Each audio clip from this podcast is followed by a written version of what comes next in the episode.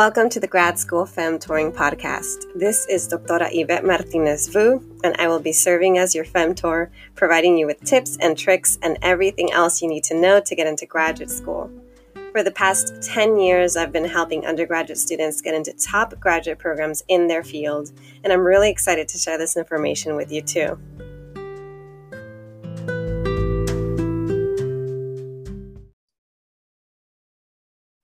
All right. Welcome, everyone. I'm happy that I have someone returning today. Um, I have another guest speaker who's going to be talking to us about how to be an ally among populations you don't identify with. And our guest is Emeline Beltran, who is returning once again. So I'm going to go ahead and um, read her bio, and then we'll just go straight into this great conversation.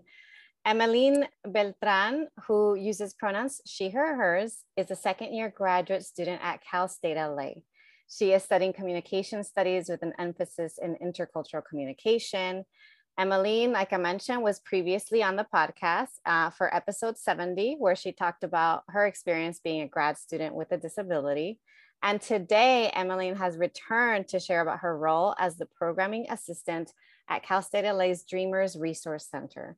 She is a US born daughter of Filipino immigrants, and her Filipina um, American identity inspired her to work with diverse communities and specialize her master's degree in intercultural communications. As a US citizen who works with undocumented college students, Emeline will reflect on her experience and lessons learned so far about being an ally. So, welcome back, Emeline. Hi, thank you. I'm really excited to return. So I am curious. I, I, you hinted at this before we clicked record, but I would love for you to start about kind of what motivated you to want to come back and to want to uh, discuss this topic. Yes. So I have continued listening to grad school femtoring and a lot Yay. of the episodes yeah i i'm caught up i i'm there every week um and a it. lot of the episodes um the guest speakers and even if there's no guest speaker a lot of the episodes really resonate with me. I would just hear these stories and i would be like yes i have heard i've experienced this firsthand. I'm glad i'm not alone.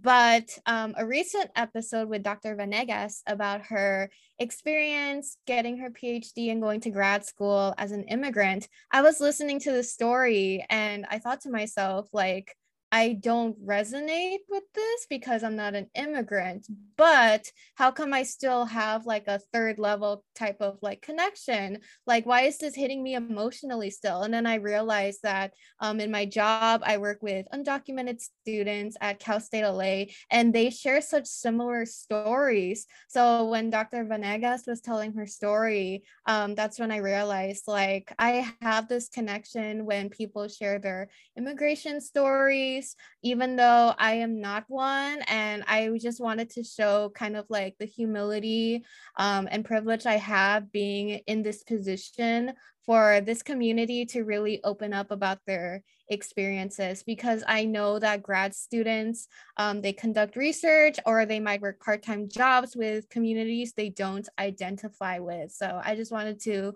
talk more about that.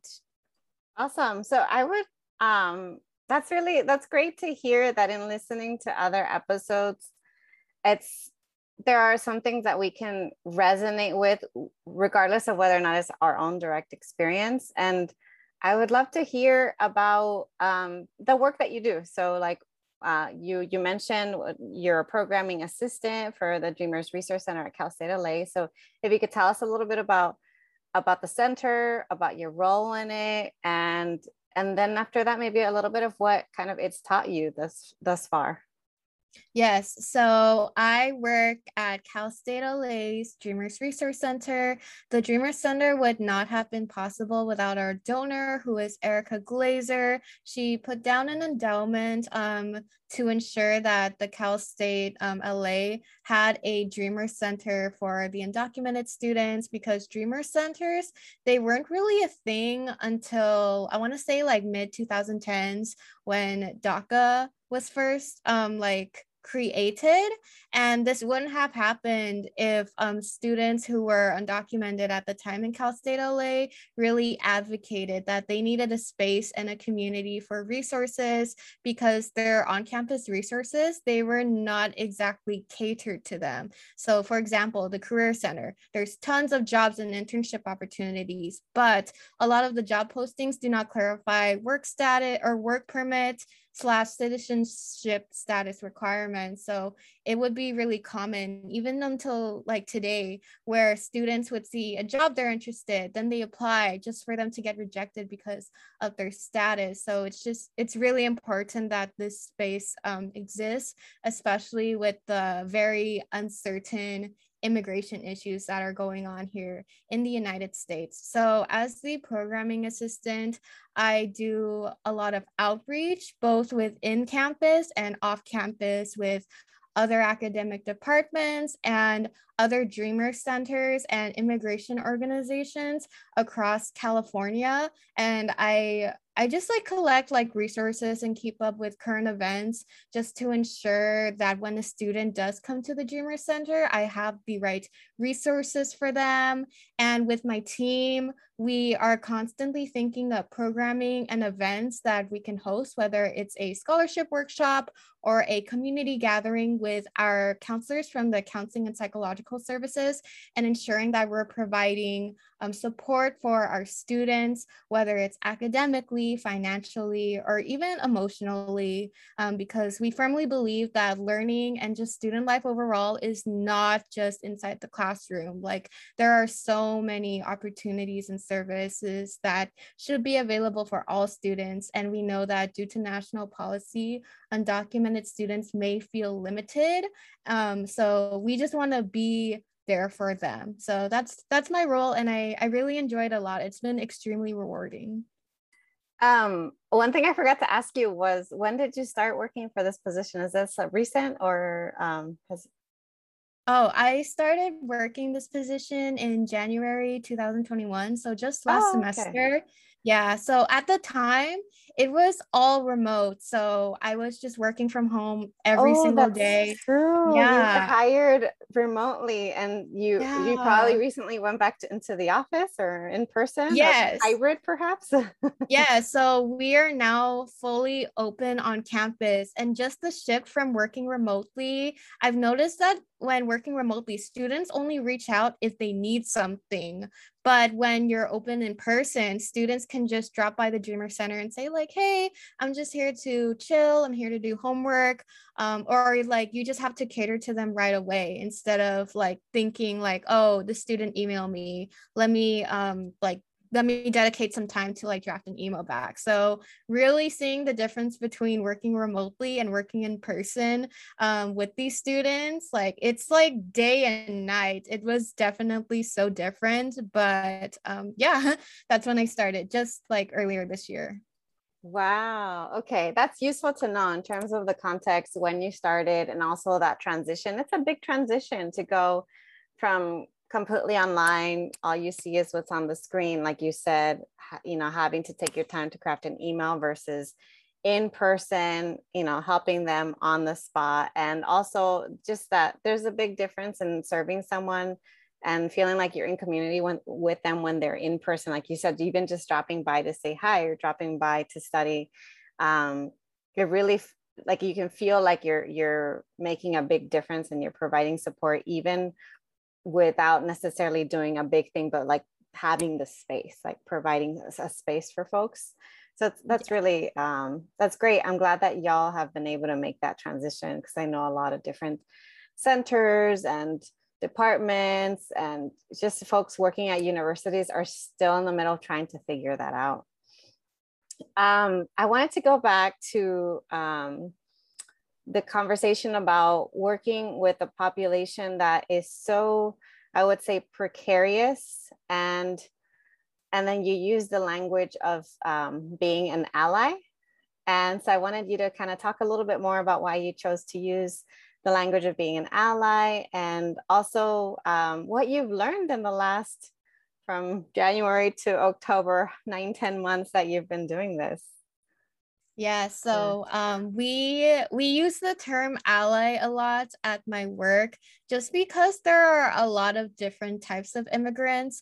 Um, although our center caters to specifically undocumented immigrants, we are well aware that there are um, immigrants who have advanced parole or um, like they have a green card or they're a legal resident um, and we don't want to like just go in and classify each person based on their status. Um, so we say like if you're undocumented you are welcome here but if you're an ally willing to learn more like you are invited to this space too because when people do come into our center we don't ask for their citizen citizenship status. Um, so that's why um, we just tend to use either like you're an undocumented student or you're an ally um, because the common goal is to uh, really unite for immigration advocacy at Cal State LA. Right. And oh, I, another question I had, and I know I asked you to tell me a little bit about what you learned, but before you do that, so you said that sometimes you work or outreach not just with folks and the population at Cal State LA, but also other programs across California. Are there any that you could name off the top of your head, just so that kind of we can be aware of what other centers are available? I, I know when I was an undergrad, there was one at UCLA, but um, I quickly realized that that wasn't necessarily true at all universities, and also the there's a difference in the type of support and the staffing and funding available across the different centers too. So that was something that i realized like early on. I was like oh like just because there is a center doesn't mean it's equipped in the same way. Like you said you have an endowment. That's incredible. That's mm-hmm. amazing. Mm-hmm. i wish every institution had that. So yeah sorry. Just going straight into it. Are there others that you could name off the top of your head? No worries at all. Yeah. so um, we we connect with a lot of research centers or immigration nonprofits, but the one that I will elaborate on is called CARECEN LA, which stands for the Central American Resource Center. You do not have to be Central American to utilize their services, but CARECEN LA, we have a partnership with them, and there are other Cal states in Southern California who also have partnerships with them, such as Cal State Dominguez Hills and my alma mater, Cal State Fullerton, and a bunch of others. But but students who are undocumented, they are able to get free legal services um, through CARECEN LA nice. because attorneys are expensive. They but are. if yeah, but if you're a student at selected universities in Southern California, you're able to get these services for free and they're also available to your immediate family and they're also available to alumni who graduated within the last 2 years. So oh, wow. that's one of our partnerships. Yeah. That's so, awesome. And that's we, really good. Yeah, we connect with other like organizations too, such as CHIRLA, which is the coalition for um, human immigration rights, I think, of Los Angeles. And then there's another really famous nonprofit called Immigrants Rising. They're based in, I believe, Sacramento, somewhere in Northern California, but they are like they're really well known nationwide. So we have connections both at the local, the statewide, and the national level.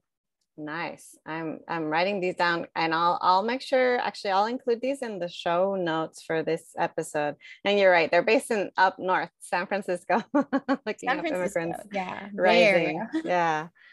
Um okay, good. So I just I just want to make sure that we kind of put a name to some of the different resources available because that this is actually one of my limitations as a podcaster like you don't know everything and you don't know it all. And one of my privileges is that you know i i was born here so i am a us citizen.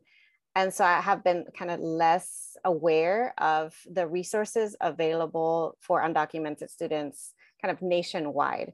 I have learned the resources available at the institutions i've been affiliated with but even then like i myself have found myself to be frustrated um, in many ways, like kind of like how you're saying, where some programs, including the program that I worked for, McNair Scholars Program, is only available for US citizens and permanent residents. And I would always, every time there would be an info session, tell people clearly and upfront, like eligibility requirements, that unfortunately this is a federally funded program. This is a federal requirement and we cannot change it.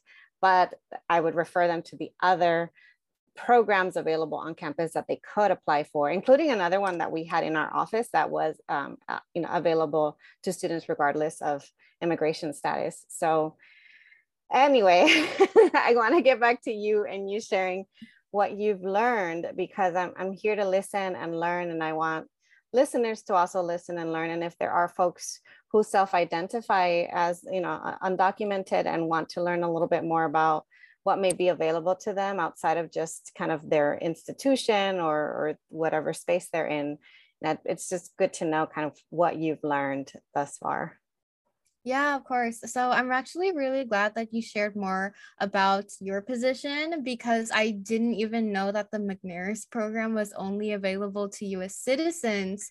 Um, yeah. So some programs, what that. they do is they'll try to get funding and have like a similar program or they'll mentor students on the side. They won't be official McNair scholars, but they'll mentor them on the side. And I've done that too, where I've taken on students and helped them provide them with guidance but they can't formally be um, admitted into the program and considered a McNair Scholar and be eligible for things like the fee waivers that McNair Scholars are eligible for. So it is incredibly yeah. frustrating. It is unfair, and it's it just happens to be a requirement of a federal program. Yeah. Yeah, that's it's very common, like I had mentioned earlier, where students find an awesome program or a job and they're unable to even like apply or get a formal acceptance because of their status. And like you had said, I have the privilege that I am a US citizen, so I have an abundance of resources and opportunities on campus compared to those who are undocumented. So it the the cultural humility um, really hit me when we opened in person because um, because I started this position remotely, I was able to take my time when students reached out. And students only reached out if they needed something. Um, like they would set up a Zoom call or send an email if they had a question. But when opening in person, there were students who would come in just to relax, or if they had a question, you had to know on the spot. Um, so that's when I realized that I still have a lot to learn in this position, which is totally okay. Um, like I know that when students would call our office or they would walk in in person, they would ask me questions. And even though I know some of the basics of forms like the DREAM Act or um, like differences between like AB 540. Um, sometimes students would have very complicated like cases that I just don't know how to handle. So I would always refer to my coordinator or my director on how to navigate this. And when this would happen, a lot in the beginning of the semester, I would feel really guilty and i would really question myself like what am i doing? Like in this position if i can't help them and i would feel really helpless and guilty that i can't help them. But after talking to both my coordinator and my director and even my fellow student leads um, they've been really reassuring. So just having that um, really encouraging team has helped me a lot and they've taught me how to give myself grace because um, I'm only like 10 months into this position and I have learned a lot over time and I need to give myself credit for that. And also, I have to remember that I don't know this because I've never filled out a California Dream Act form myself. I have never applied to DACA. So, of course, I kind of had like a lot to learn and I still do. So I just learned how to kind of like show that humility and know that it's not a reflection on me. Um, I'm so I really want to like keep learning. Um, I don't want to say I want to keep making mistakes, but I just know that once I make a mistake, I use the wrong word, I confuse a few forms. I just know that I do it once, I get corrected, and I can move on knowing that I'm not going to do that again. Um, so it's really taught me a lot. And I have to share that before I applied for this position, I thought that the International Student Office and the Dreamer Center were like the same thing. So I assumed that like international students were undocumented and vice versa, but it turns out they're two completely different populations. So um, so just like learning more because I feel like I wasn't the only one. Um, and I it turns out that I wasn't. So just learning more about this community each day really like teaches me a lot. And it's very like rewarding that my team and these students really are um, they really built that trust with me to share their stories because they are much much more than their citizens citizenship status they have like goals and ambitions just as big as any of their peers um, it's interesting that you you mentioned that because you know it's it's seeing an individual as a whole human you know as as more than just their status and some individuals are in um, mixed status households too. Or I remember um, one of my close friends in undergrad, we were both English majors and she was undocumented. And I, and I remember, I think it was, I can't remember which sibling, but like some of her younger siblings were born here and she wasn't. And she was the one trying to go to college and and she would say like they don't realize how privileged they are they don't realize like how you know how many things would have been easier for them than they are for me because when she was doing schooling it, you know the dream act wasn't available so she would take a quarter off to work full time and then come back for a quarter and pay and back and forth and back and forth. So it did take her a little longer to finish. But um, i'm thinking about that too about how it is not just the responsibility of individuals who are undocumented to learn about these things. It's it's the responsibility of everybody including those of us who are more privileged to learn. And also like you said giving yourself kind of grace and compassion as you're learning because it's it's your first time kind of navigating this. So long as you're putting in the work kind of like how you know those of us ha- have been striving to um, work towards learning more about anti-racism um, and how to be an anti-racist and how to support our like black brothers and sisters uh, brown brothers and sisters like it's a continuous kind of learning process. So i'm i'm glad that you have had i would say even the privilege of serving these students and and having this position and the fact that you're continuously learning and that that was kind of the case for for me too when i was working for the institution. Is like constantly striving to learn and to refer people to kind of the right places um, if you're not the one that knows the most you know like you you said sometimes i have to refer people to the coordinator or the director.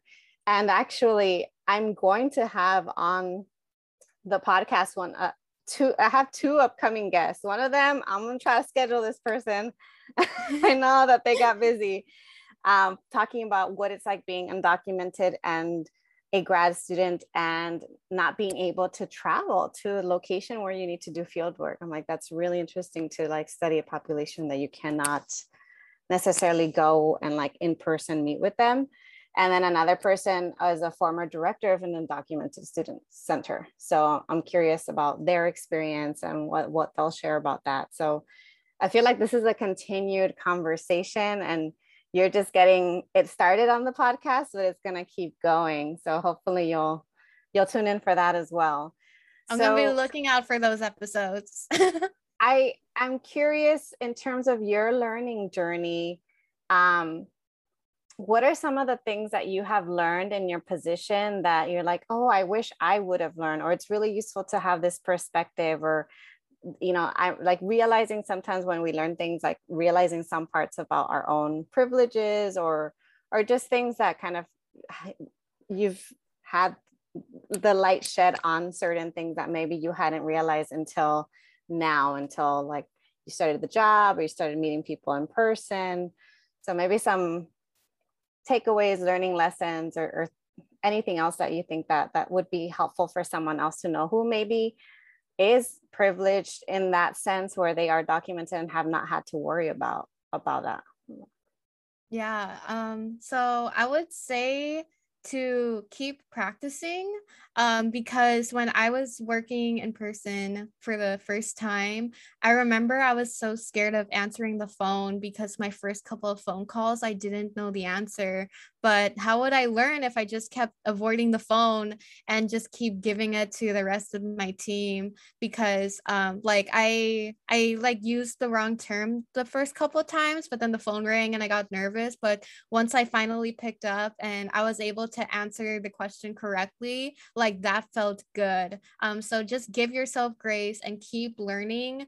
And um like for me I'm a visual learner. So when I was looking up like the information like DACA versus non-DACA and what's AB 540. Like it's like I was studying for a class because I did have a lot to learn. So um just just keep practicing and also i would say remember your why um like why did you apply for this position in the first place because that will give you a gentle reminder of like well that well you really wanted this position and now you're here because my why was because i knew i wanted a career um in social like justice like i want communication research or even like program evaluation roles in like social welfare settings whether it's like a university or a um, nonprofit um, and i want to specialize in um, diverse communities. Um, because during my undergrad i did do a lot of volunteering and i have a lot of work experience but i noticed that i kept identify i kept volunteering with communities i identified with which is not a a bad thing. But when I started grad school, I was like, I need to branch out and learn more about other people besides Filipino Americans, besides people with disabilities, because I knew that the advantage I had was I knew the culture because I those were my identities too. So really showing that humility um, was was really it was a motivation for me to branch out. So when i saw the dreamer center was hiring i was like you know like this is very new to me but if i'm going to call myself an intercultural communication scholar I need to get over that bridge and really branch out. So I wanted to practice what I preached instead of just um, doing the research and like putting my name on like journals and conferences because um, like I, yeah, I wanted to make sure I had that balance between community engagement and research. And I would say the last thing um, for those who are interested in like community engagement with populations,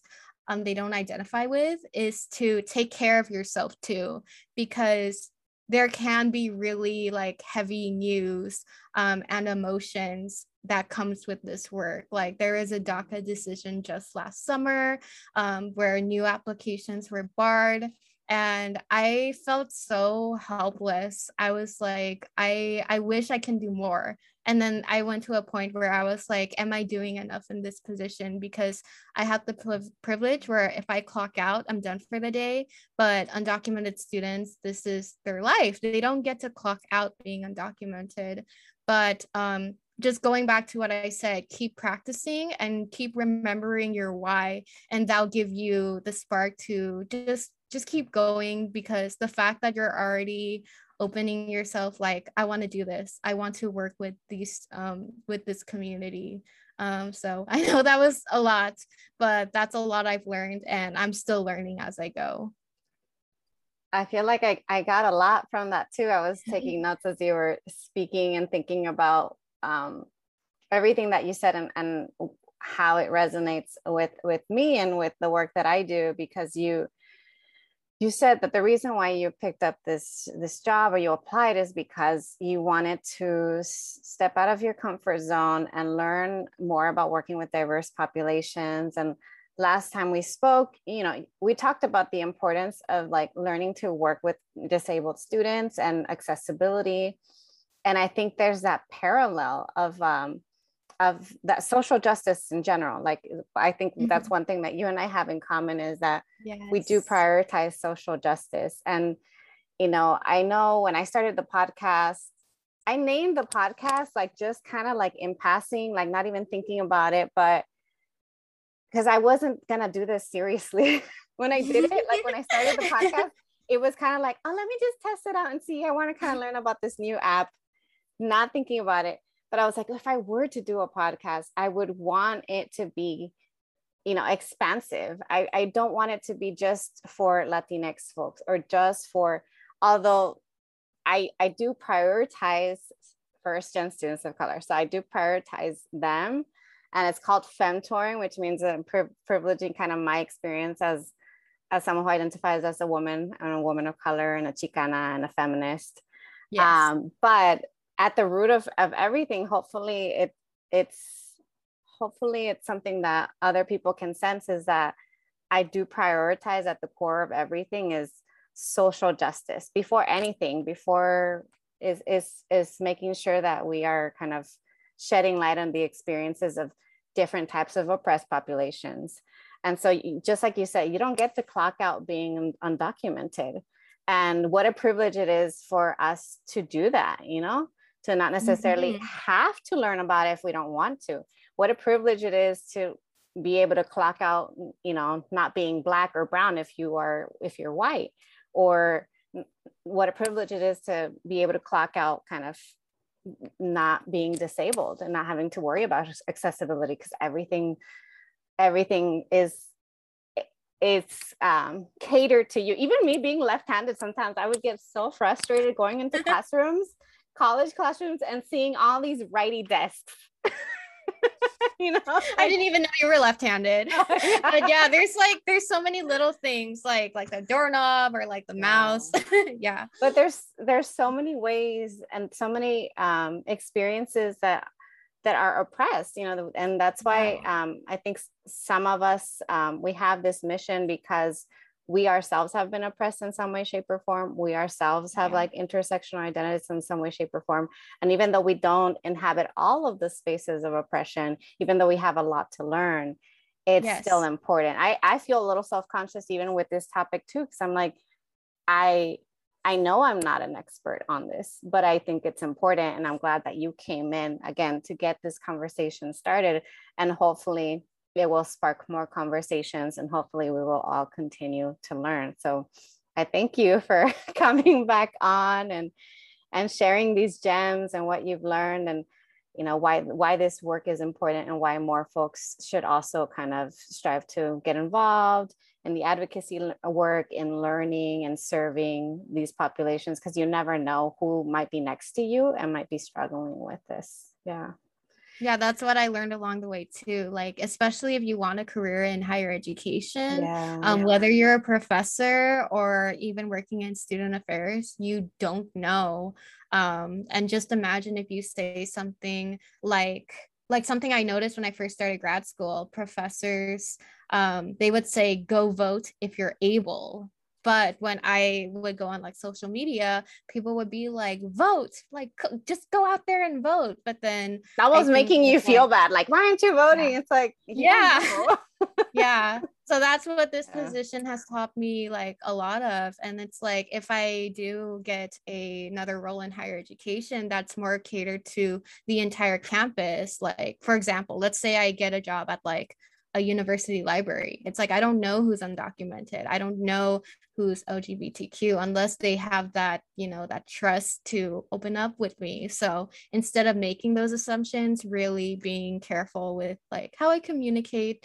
Um, so this job was really a great, like it's still a great like eye opener um to me. Yeah. Thank you for thank you for talking about it and I, I there are so many stereotypes you know with any population is like you know any oppressed population is that they look a certain way or they behave a certain way and there's so much complexity and diversity even among the different populations that it's it's good to never make assumptions or try your our best because i think sometimes we can't help but make connections but try our best yeah. not to make assumptions, especially negative assumptions, and to give people the benefit of the doubt. So anytime I work with folks, I I try not I try to give them grace because I don't know what's going on. So if they're late, I have no idea. If they don't show up, I have no idea what's going on. Instead of thinking, oh, this person's being disrespectful or not mindful of my time or whatever it is, it's like you have we have no idea. And sometimes mm-hmm. folks are not in the space or the position or don't feel safe or secure to be able to disclose what's going on you know with them. Yeah. Yeah. Anything any last thoughts? I think this we're getting ready to wrap to wrap up. After this i'll be asking you how others just a reminder how others can reach you. Um, but any other last minute thoughts before you tell us about your different social media handles um hmm, last minute last thoughts that's hard um i would say um shout out to my workplace cal state la yes. center you have all taught me so much and i'm still learning a lot can i just say um, i and- love cal state la I don't I haven't like been a student or a staff or a professor or anything like that. But I've I've gone there. I was invited to give a book talk for the Chicana Mother Work Anthology. And wow. OMG, the students there, beautiful, beautiful black brown students in the audience so receptive so engaging. It felt like i was given a big tight hug. And ever since i stepped foot on that campus i was like this is why there's some amazing people. I know some professors at cal state la particularly in chicanic studies and they're incredible human beings. So i'm just like you're in a great space. I just want to kind of give a, a special shout out to cal state la and send my love to cal state la because y'all you know you have good folks there including you. Thank you. Yeah. um yeah i i'm just so like humbled and it's just been such a rewarding um job position and i can't wait to just continue it until i graduate in spring and i have to let the position go. Um but just a just a huge thank you and just one of my favorite quotes um that um about the undocumented community that I just keep reiterating is no dreamer is too small and no dream is too big.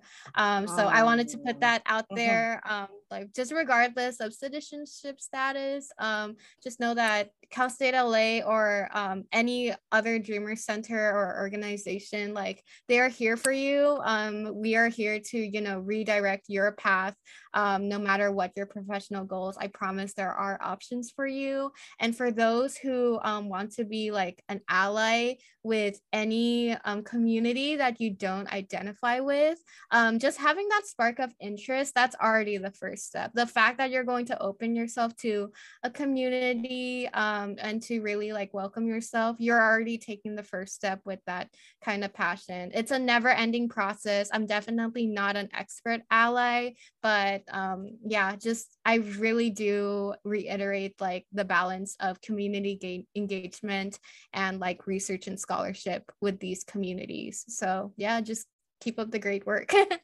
Thank you, Emmeline. And w- just last, last thing, if yeah. I know I asked you this last time, um, but for folks who didn't get to listen to the episode where that you were on last time, how can others reach you if they resonated with what you said and they'd like to connect in some way? What's the best way to reach you?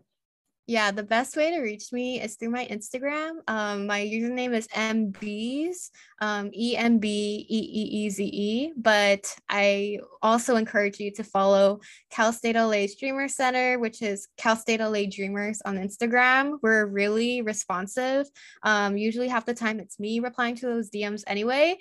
And our, I'll tag you so both. yeah, connect me, connect with me twice, and I'll just like reply twice. Um, our program programming is virtual. So that means that no matter where you are, you are welcome to join our events. We recently celebrated the 20th anniversary of AB 540 on Monday. Um, and we had people from San Francisco, San Diego, Orange County logging in. Um, so we really want to just keep fostering that community. Um, yeah, you don't have to be from like Cal State LA or LA in general to be involved with us. Um, so yeah, connect with either of us there, even though they're kind of both just me. but yeah. All right. Well, thank you so much for coming on again. And maybe we'll see you another time too. thank you.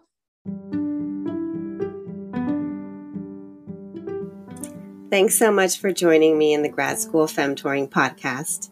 If you liked what you heard, please rate this podcast on iTunes, Spotify, or anywhere you tune in. You can also support the podcast by donating to my Patreon page, Anchor page, or Venmo account, which is at Grad School Femtoring.